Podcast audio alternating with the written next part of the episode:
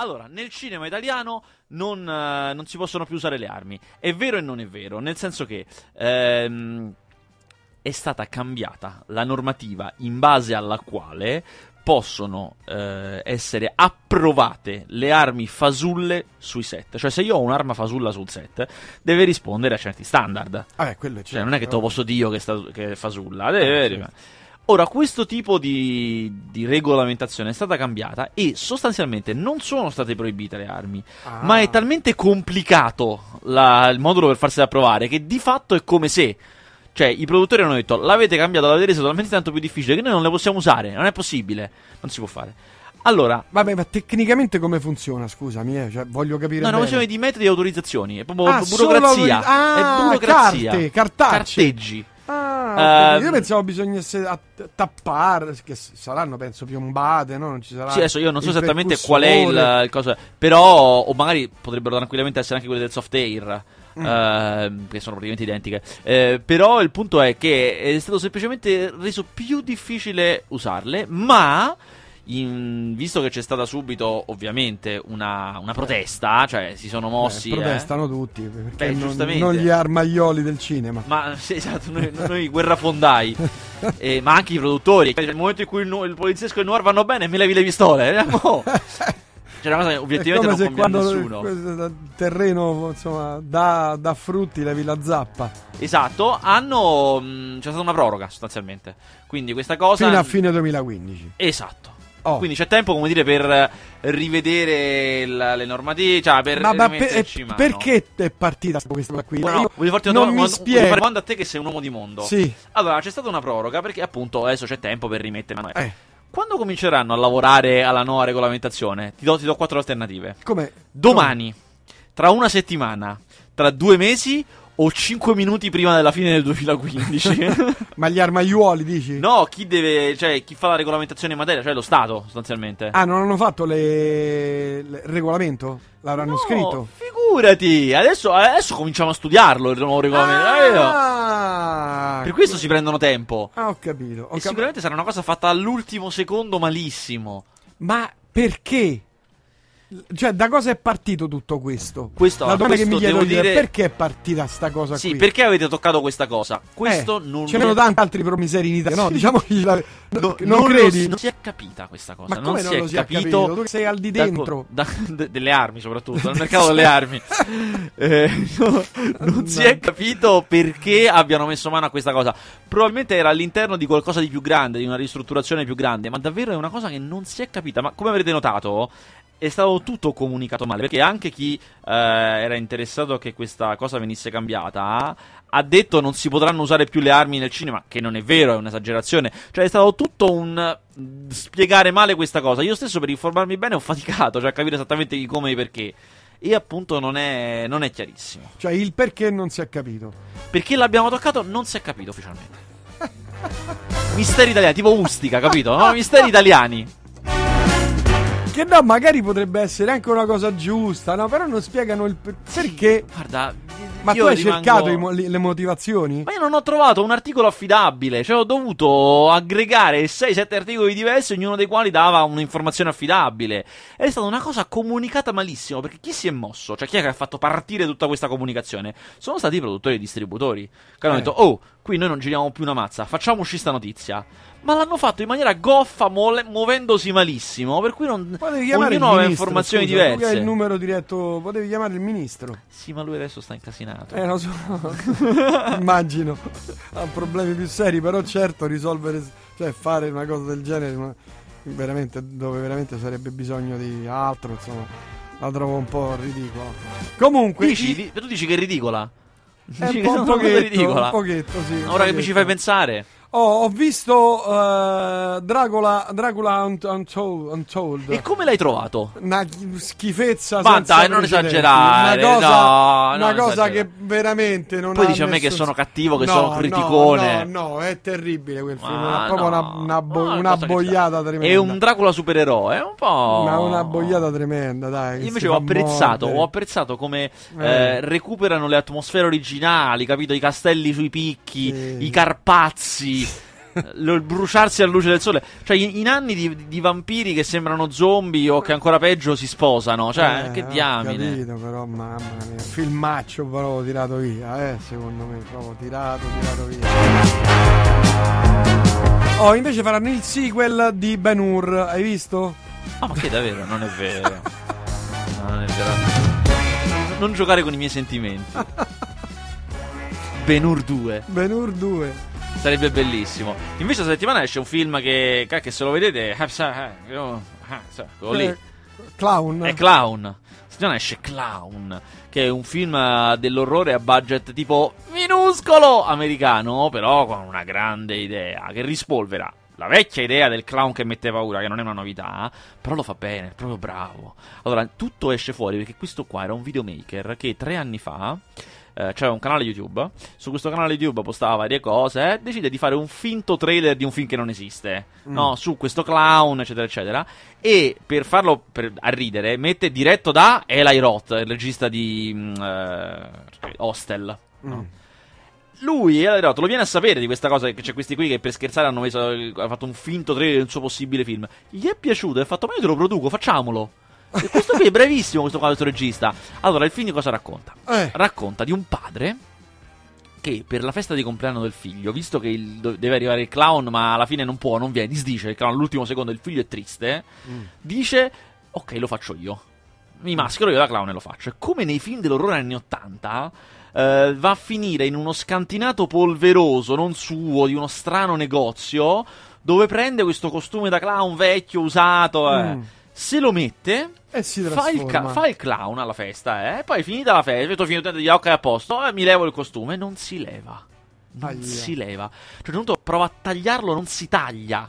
Non, niente, I capelli non si strappano. La moglie a un certo punto col bisturi gli leva il naso, quello cosa è, e gli sfonda la carne nel farlo. Eh, eh. E piano piano lui si- inizialmente si rende conto che questo costume non si leva più, non capisce perché, comincia a essere disperato, gira vestito da clown, il trucco bianco non si leva, capito? Cioè, è disperato. Poi piano piano Cioè, ma comincia... va al supermercato vestito così? Sì, no, si mette un cappottone sopra gli occhiali per non farsi voce, ma è comunque ridicolo. Mentre cerca una spiegazione e comincia a avere sete di bambini a un certo punto. Eh, vabbè. Perché questo costume era, poss- era, una, una rappresentazione terrena di un demone che lo possiede. E l'ha trovata. No, guarda, è molto figo. L'ha, Eh. tro- l'ha trovata figa che poi gradualmente, mentre lui comincia a diventare sempre peggio, si trasforma anche fisicamente, diventa sempre più demoniaco fisicamente. Eh, e poi c'è tutto, chiaramente, come in questi film sempre, interverrà il vecchio che sa tutto della maledizione. Ah, quello che lui la sa. svela- So io perché, capito? Eh. Ah, ho capito. No, è molto figo. Però ha delle scene di paura veramente fighe. No, no, è un film che vi consiglio. Si chiama Clown. Lo sciacallo, terzo. Figo. Pure questo figo. Oggi, questa settimana Ma è escono il terzo, film il figo. terzo sciacallo che fanno. Sì, e nessuno ha a che vedere con l'altro. Molto interessante questa cosa. Ah, questo è un altro. Sì, e un'altra ancora che non c'entra niente con gli altri. Dicevo, questa settimana escono quasi solo film fighi. Che Eh. questo. Ma guarda che è vero. Già, Clown era uno. Eh. Guarda, Words and Picture, che tu lo, già, già lo so che lo disprezzi dalla locandina. Invece è veramente fatto Eh. bene. È veramente bello. E non ti dico due giorni e una notte. È stupendo. Eh. Dai, la scuola più bella del mondo già no. Va Eh. bene. No, no, pa- no, parlami di questo sciacallo. Non l'ho visto. Allora, l- Lo Sciacallo è un film con Jay Gyllenhaal, eh, che, che è uno dei due cowboy di Brokeback Mountain, era Donnie Darko, insomma, un attore molto noto, che fa praticamente un... eh, lo vediamo che inizia che è un ladruncolo di poco conto che rubacchia i materiali dai cantieri per andarli a rivendere a pochi soldi, proprio un disperato. Però è, è anche sogno americano alla grande, cioè lui vuole diventare qualcuno, vuole farcela e finisce per errore su, nella scena di un crimine perché sta camminando per Los Angeles con la macchina, arriva in un posto dove stanno arrestando e vede che arriva una troupe televisiva. Vede che riprendono tutto e sente le loro conversazioni e scopre che questa cosa che hanno ripreso al volo la venderanno per 200-300 dollari e magari eh, poi ne vanno a fare un'altra nella stessa nottata. Quindi c'è un business intorno a queste cose. Al banco de- ruba una bici, se non sbaglio, la vende a un banco dei pegni e ci compra una videocamera scassata. E dice: Comincio a farlo anch'io. Chiaramente all'inizio è difficile, poi prende Mm. mano, ma soprattutto è spietato. Cioè, lui è a un altro livello di spietatezza nel riprendere, nella morbosità, che è una cosa che piace da morire ai notiziari. E diventa in pochissimo bravissimo. Però chiaramente questa cosa ha un lato oscuro terrificante. Fa non ve lo dico, ma poi comincia a fare delle cose terribili per andare avanti, per fare soldi, per fare denaro. Uh, Jake Gyllenhaal è bravissimo in questo film, una grandissima interpretazione, molto appassionante e non solo, la cosa bella è che è un film che parla di videogiornalismo, ma in realtà non parla solo di quello, perché in realtà capite subito che questo tipo di mentalità si trasferisce a molte altre cose che vediamo tutti i giorni. Non abbiamo parlato perché tu eri assente. Allora, io l'avevo annunciato che No, il mese di novembre, bene. ma tu lo sai che adesso le prossime due settimane non ci sono. Te- Io, io avevo detto a novembre ci sarò una settimana sola. È Ah, perché è così, ah. è purtroppo. Noi abbiamo parlato di Interstellar che è primo ai botteghini. Non so, c'è una cosa bellissima. Interstellar è primo, andiamo a quel paese è secondo, ma hanno fatto quasi gli stessi incassi. E sono due film agli opposti con pubblici agli opposti. Ficarra e Picone. E da una parte invece la fantascienza americana lo spazio dall'altra. Eh, Ho sentito, ho letto critiche contrastanti su questo film. Infatti, infatti, sono proprio divisi a metà. A Io sono metà. dal lato sì. Sono dal lato Ah. sì, è un film che innanzitutto va visto perché va visto, perché sono film fatti benissimo e da pazzi non vederlo. E poi è proprio bello. Ehm, vi, vi dico veramente poco, eh, perché è un film di meno ne sai meglio è, quindi vi dico pochissimo. Mm. Eh, avete capito dalle locandine di Interstellar che si parla di spazio. Eh. Quindi siamo nel futuro ed è un futuro secondo me, già prima cosa figa, questo film ha un futuro come non l'avevamo mai visto. Cioè si è inventato un futuro per la Terra, che a me piace molto. È un futuro in cui eh, ci sta una piaga per cui i raccolti stanno morendo progressivamente, quindi ci rimangono sempre meno cose da coltivare e quindi anche siamo, cioè, moriamo sempre di più, quindi siamo sempre meno. Quasi tutta, siamo più o meno a 60-70 anni da oggi. Quasi tutta la razza umana è diventata contadina perché bisogna coltivare, quindi sono tutti contadini. Cioè, E per questo motivo tutti i fondi vanno nella coltivazione e ci siamo fermati. Cioè questo futuro quando lo vedi è uguale a oggi, perché ci siamo fermati. cioè, la tecno- tecnologia non è andata più avanti. Anzi, sembrano addirittura alla fine degli anni 90, è come se fossimo leggermente tornati indietro. Ah. Eh, Come sta succedendo in Italia? Prima parlavo delle coltivazioni, insomma, di- delle olive, che c'è Ah. stato il meno, addirittura meno 45% Mazza. quest'anno la produzione di olio di oliva Umbria e Toscana. Per quale motivo? È per le mosche olivare e per la siccità. brutta cosa. E per cui l- sono tutti diventati mh, contadini ed è un futuro in cui i cieli sono blu, bellissimi, tersi, e i campi coltivati sono ovunque e tutti sono tornati alla natura, al bucolico, ma fa schifo. Questo è quello che mi piace, cioè questo ritorno alla natura è apparentemente bello, ma intimamente per il protagonista che nasce prima che arrivasse la piaga, lui era pilota, addirittura pilotava, era- doveva andare nello spazio, non c'è mai andato perché è fi- la Mm. NASA è chiusa, è finito. Eh, lui è disperato perché la razza umana si è- ha smesso di sognare, ha smesso di cercare di andare oltre, di scoprire tecnologie nuove, è tutto fermo e fa schifo per questo. A un certo punto, e qui mi fermerò, lui scopre che la NASA in realtà è ancora attiva, clandestinamente, è ancora attiva, e da lì parte tutto il film che è molto bello, è diretto da Christopher Nolan che è regista di Inception e a un certo punto sembra un po' Inception se l'avete visto. E Dice che dura molto. dura due ore, ma veramente un colpo di fucile, è pieno di ritmo, perché cioè, quando poi comincia ad andare nello spazio sono avventure su avventure, anche se è un po' avventuroso, un po' lui non, non fa finta di niente, lui non nasconde che va a prendere 2001 di essere nello spazio, lui lì vuole mirare, Mm. vuole mirare alla fantascienza seria, cioè andare nei posti in cui non siamo mai andati, dentro i buchi neri, che c'è dentro i buchi neri? Non lo sappiamo. Andare là dentro, capito? quindi fare proprio... oh, siamo soli nell'universo? Ma chi sono gli altri? Ma... Non lo so, insomma, è un film. A me è piaciuto veramente. Molti molto. hanno criticato il finale, che non raccontiamo. Ovviamente, perché- ma tu l'hai visto? No, No. no, non ancora. No, ovviamente, non raccontiamo. Si il finale. male. è il- fai bene a uscire dalla sala quando si vede male. Sì, fai sì. bene, sono d'accordo. Ehm, il finale non lo raccontiamo. Sì, nel finale la spara grossa, ovvia- ovviamente. Ma pure 2001 sta nello spazio, la spara grossa nel finale, eh, figurati. Ah. Però, insomma, ci sta. È un bel film. È un film tecnicamente mostruoso. Cioè, questo film è mostruoso. E vi dico un'ultima cosa che non vi rivela nulla della trama. Secondo me è importante. Eh. Io, in questi anni che viviamo di pigrizia cinematografica, in cui quando si investe tanto lo si fa su delle cose molto sicure, fare un blockbuster così grande che è costato così tanto su qualcosa di così originale e rischioso, cavolo, ma viva la faccia! Sembra un film degli anni Addirittura. 70, sembra per Eh. quanto rischia con un budget molto alto. Cioè, l'attore del momento, Matthew McConaughey, cioè, ci sta veramente la quintessenza del, del cinema che osa, che, che è audace. Per questo secondo me va visto, perché insomma vale veramente la pena. Vabbè, insomma, Words and Pictures Ah, Words con and Clive Pictures. Owens. Esatto, Clavoi e Juliette Binoche, il grande cinema americano che incontra il grande cinema europeo in una commediola sentimentale scritta veramente bene da un regista, guarda, è un regista che ha fatto eh, quasi sempre film che poi al cinema non li vede nessuno, ma in televisione vanno alla grande. Lui è il regista di Roxanne, per esempio, che è un film con uh, Steve Martin che è bellissimo, che avrete probabilmente visto in televisione. Questo qui pure, io l'ho visto ed è un film da TV, è un film che vedresti, vedrei perfettamente in un pomeriggio televisivo e che ve lo vedete e vi piace proprio perché è scritto bene, è recitato bene. Un professore di lettere che era una volta, era audace, ma adesso ha perso un po' l'ispirazione e si ubriaca conosce questa invece professoressa d'arte che arriva nella sua scuola e cominciano una battaglia che sia intellettuale che un po' sentimentale. E è un film proprio bello. Un gran bel film interpretato alla grande. Capita raramente che grandi attori come Juliette Binoche e Clive Owen facciano questi film che sono piccoletti e si impegnino tanto a fare cose eh, leggere ed è veramente un piacere. Bene, allora due giorni e una notte. Ah, due giorni, ah, due giorni, e una notte. Questa radio, adesso le cose le voglio dire. Questa Eh, radio, oh, eh. che questa radio, che, e, non- e non dirò altro, e ho, e ho detto tutto, Eh, dovrebbe vendere i biglietti di due giorni e una notte. Cioè dovrebbe... eh, dovrebbe- No, vendiamo i infatti l'ho sparato un po' forte. No, Eh. però dovrebbe parlare in ogni trasmissione che fa, e non solo questa, che capisco che, Eh, quella, eh. capisco che questa è quella di punta, eh, lo Eh, so, non eh, è che non eh, lo sappia, eh, in cui ci vanno tutti i fondi della radio. Però in ogni trasmissione dovrebbe parlare di due giorni e una notte, perché è eh, un film eh, bellissimo, il più bello della settimana, che esce questa settimana, il cui tema è, ve lo dico, eh, una lavoratrice di un- una piccola società france- belga, cioè belga nel Belgio, è stata licenziata. È stata licenziata e il, il padrone della società ha detto agli altri impiegati come lei, gli altri 10-15 impiegati come lei, ehm, votiamo se, se se licenziarla o meno. Se la, te- se la licenziamo, però, sappiate che avete un aumento di 1000 euro ciascuno. Perché si liberano dei fondi e quindi possiamo darveli.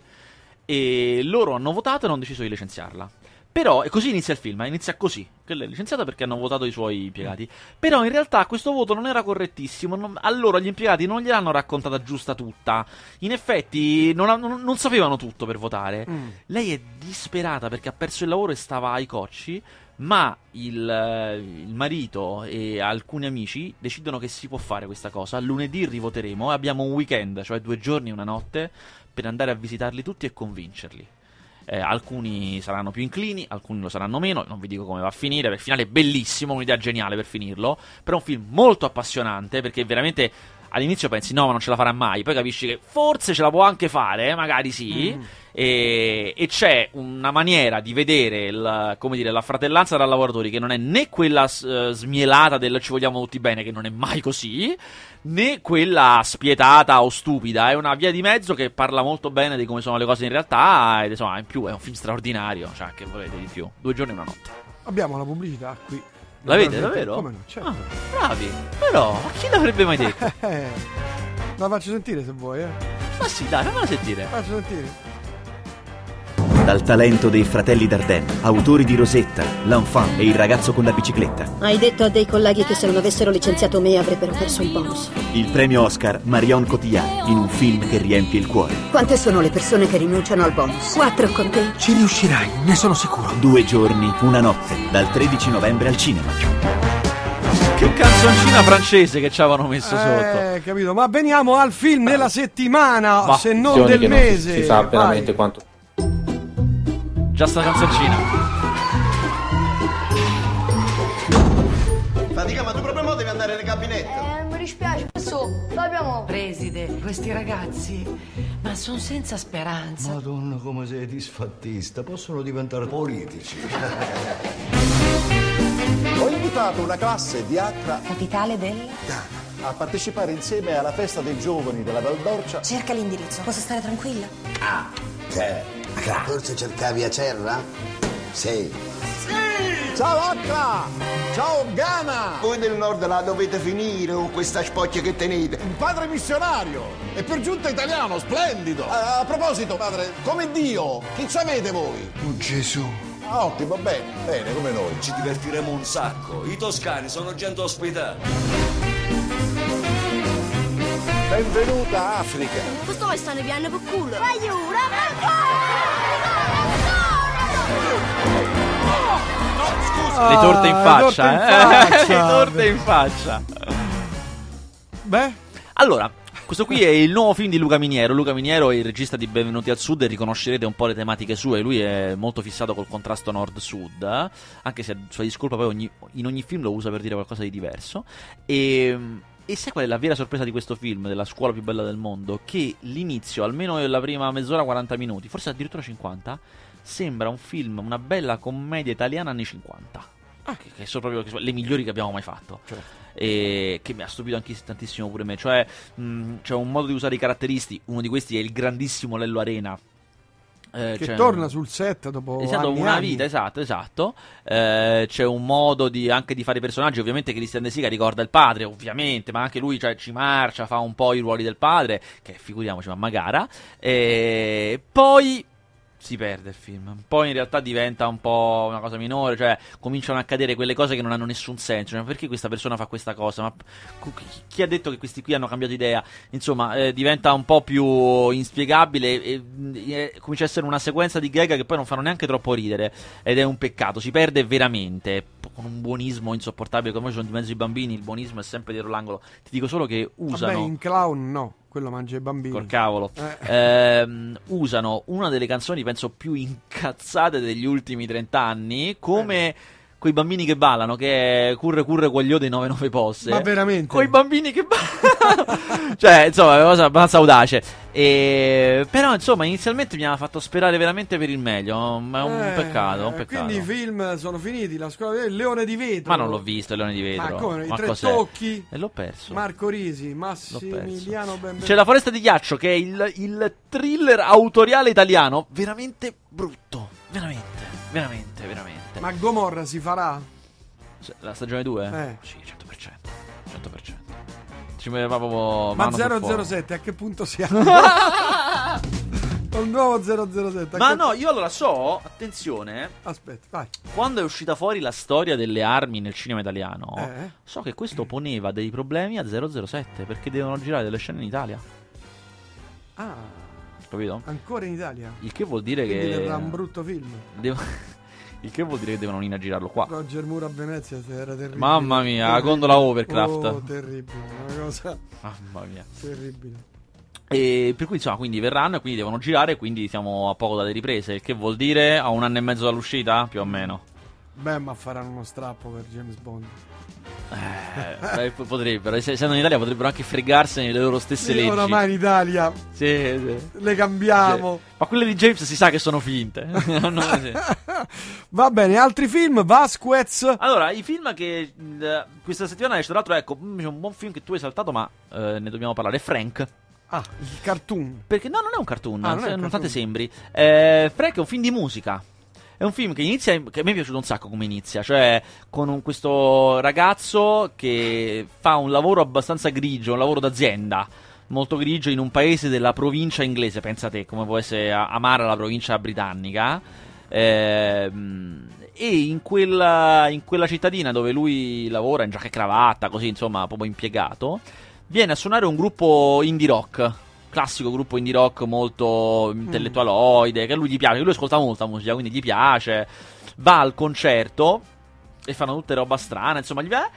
Praticamente succede quello che un po' tutti sognano, cioè il tastierista li molla, lui suona le tastiere e viene a suonare con noi sul palco. Eh? Lui rimane con gli, con gli occhi sgranati. Poi c'è questo cantante che non si leva. È un mascherone gigante, come una testa di bambola. Che gli copre la faccia vera e non se lo leva mai. E questo fatto strano, particolare. Hanno, se non sbaglio, una, una che suona il theremin, quindi queste cose proprio particolari. E lui si fa questa serata con loro, ma poi loro gli dicono: Ma perché non vieni in tournée con noi? Lui molla il lavoro per andare in tournée con loro. E lì, però, comincia il film vero. Cioè, comincia il fatto che lui si scontra con la vita, della la creatività della band. eh, il fatto che loro poi. Lui vorrebbe suonare davanti a molte persone, fare cose più o meno mediamente commerciali, mentre invece loro sono duri e puri, però non fanno una lira. Insomma, c'è un po' della diatriba creativa della band, che non è, non è che sia trattato benissimo, però comunque alla fine il film regge. La cosa più strana di tutte è che, che questo protagonista col mascherone è Michael Fassbender, uno dei volti più noti del cinema di questo momento. Cioè, l'attore che forse pagheresti di più in assoluto. per, vede- per far vedere, il- per Esatto, vedere quello che ti faccia. richiama di più, però in questo film non si vede mai, perché è sempre il mascherone. Però è lui. Ma si vede alla fine? Non ve lo dico. Non ce lo dici, vabbè. Quest'anno è il trentesimo anniversario di Ghostbusters. Bellissimo, già l'ho rivisto io. Ri... è Riuscirà al restaurato, cinema. Esatto. restaurato, ri- rimesso a posto. E riuscirà in sala il 18, se non sbaglio? Eh, Non lo so, la prossima settimana comunque. Dal 20, scritto- dal 20, dal 20. dal- No, il 18 c'è scritto lì, data di uscita 18. Ah, 18, sì. Al 18 starà pochissimo, eh, se volete andare praticamente dovete andare il 18. Sapete come funzionano ormai queste cose, quando qualcosa riesce in sala sta uno massimo due giorni, per cui per fortuna viviamo a Roma, quindi ci sarà, perché poi se vivi in una città che non è Roma è capace che manco ci arriva, però noi siamo fortunati. Vabbè, prossime uscite c'è Hunger Games eh, parte 1. Eh, ma quello devo ancora vederlo purtroppo, ahimè. No, vi posso dire di... Ah, due cose vi voglio dire. Uno, film che sono usciti settimana scorsa, ma io settimana scorsa non c'ero. Sì, lo Eh, sappiamo, anche due settimane fa. Se- per questo anche due settimane fa. Eh. Allora, uno è ehm, Get On Up. Quanto mi è piaciuto Get On Up? Get On Up è la storia della vita di James Brown.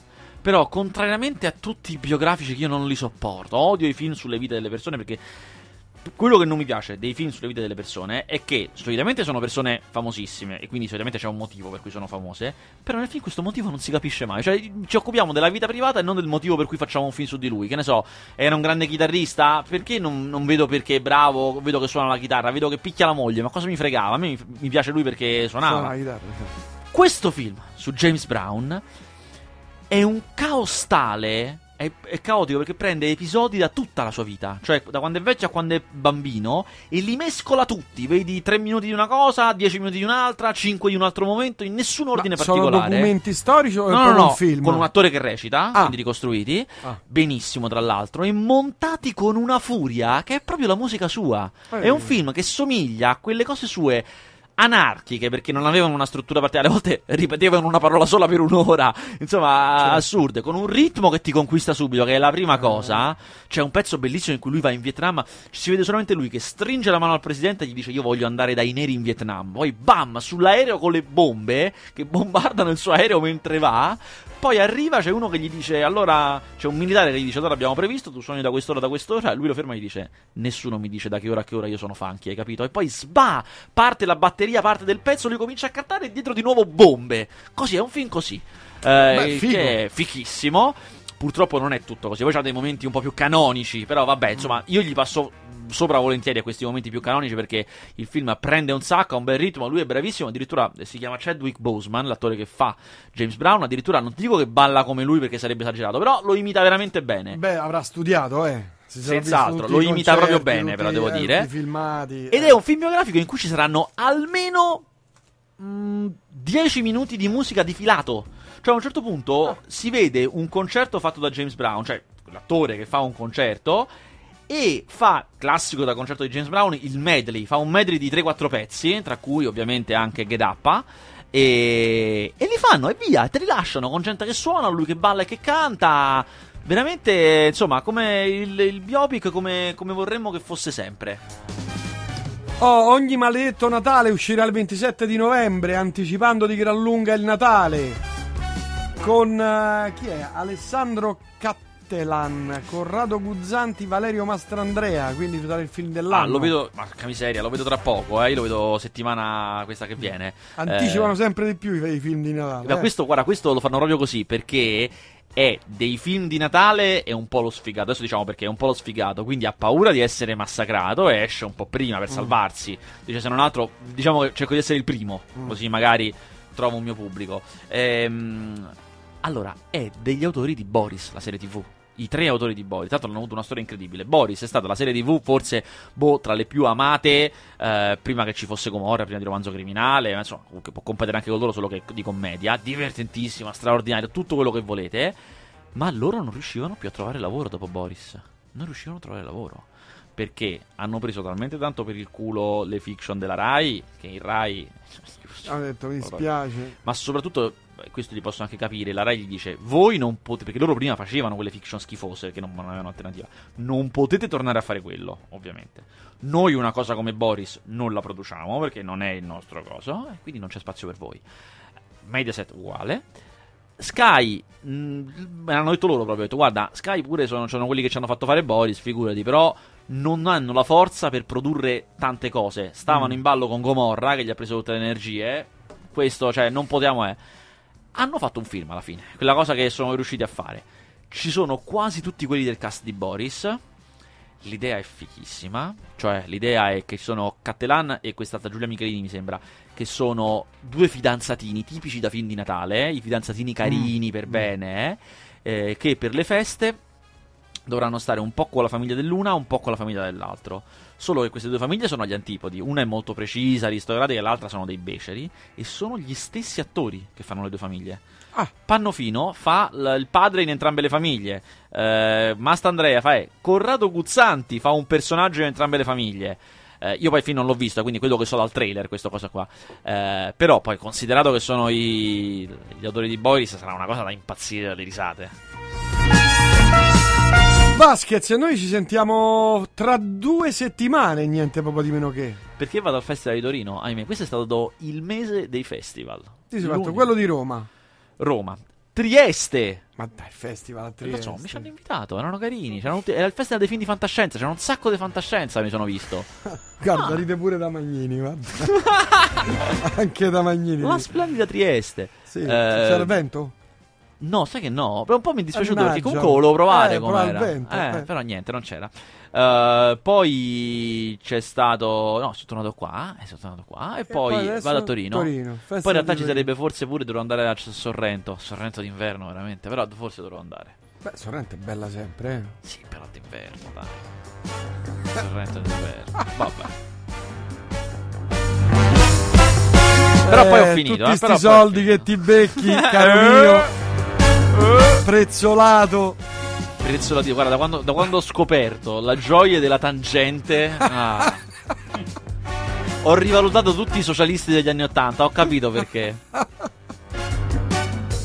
Siamo stati troppo duri con loro.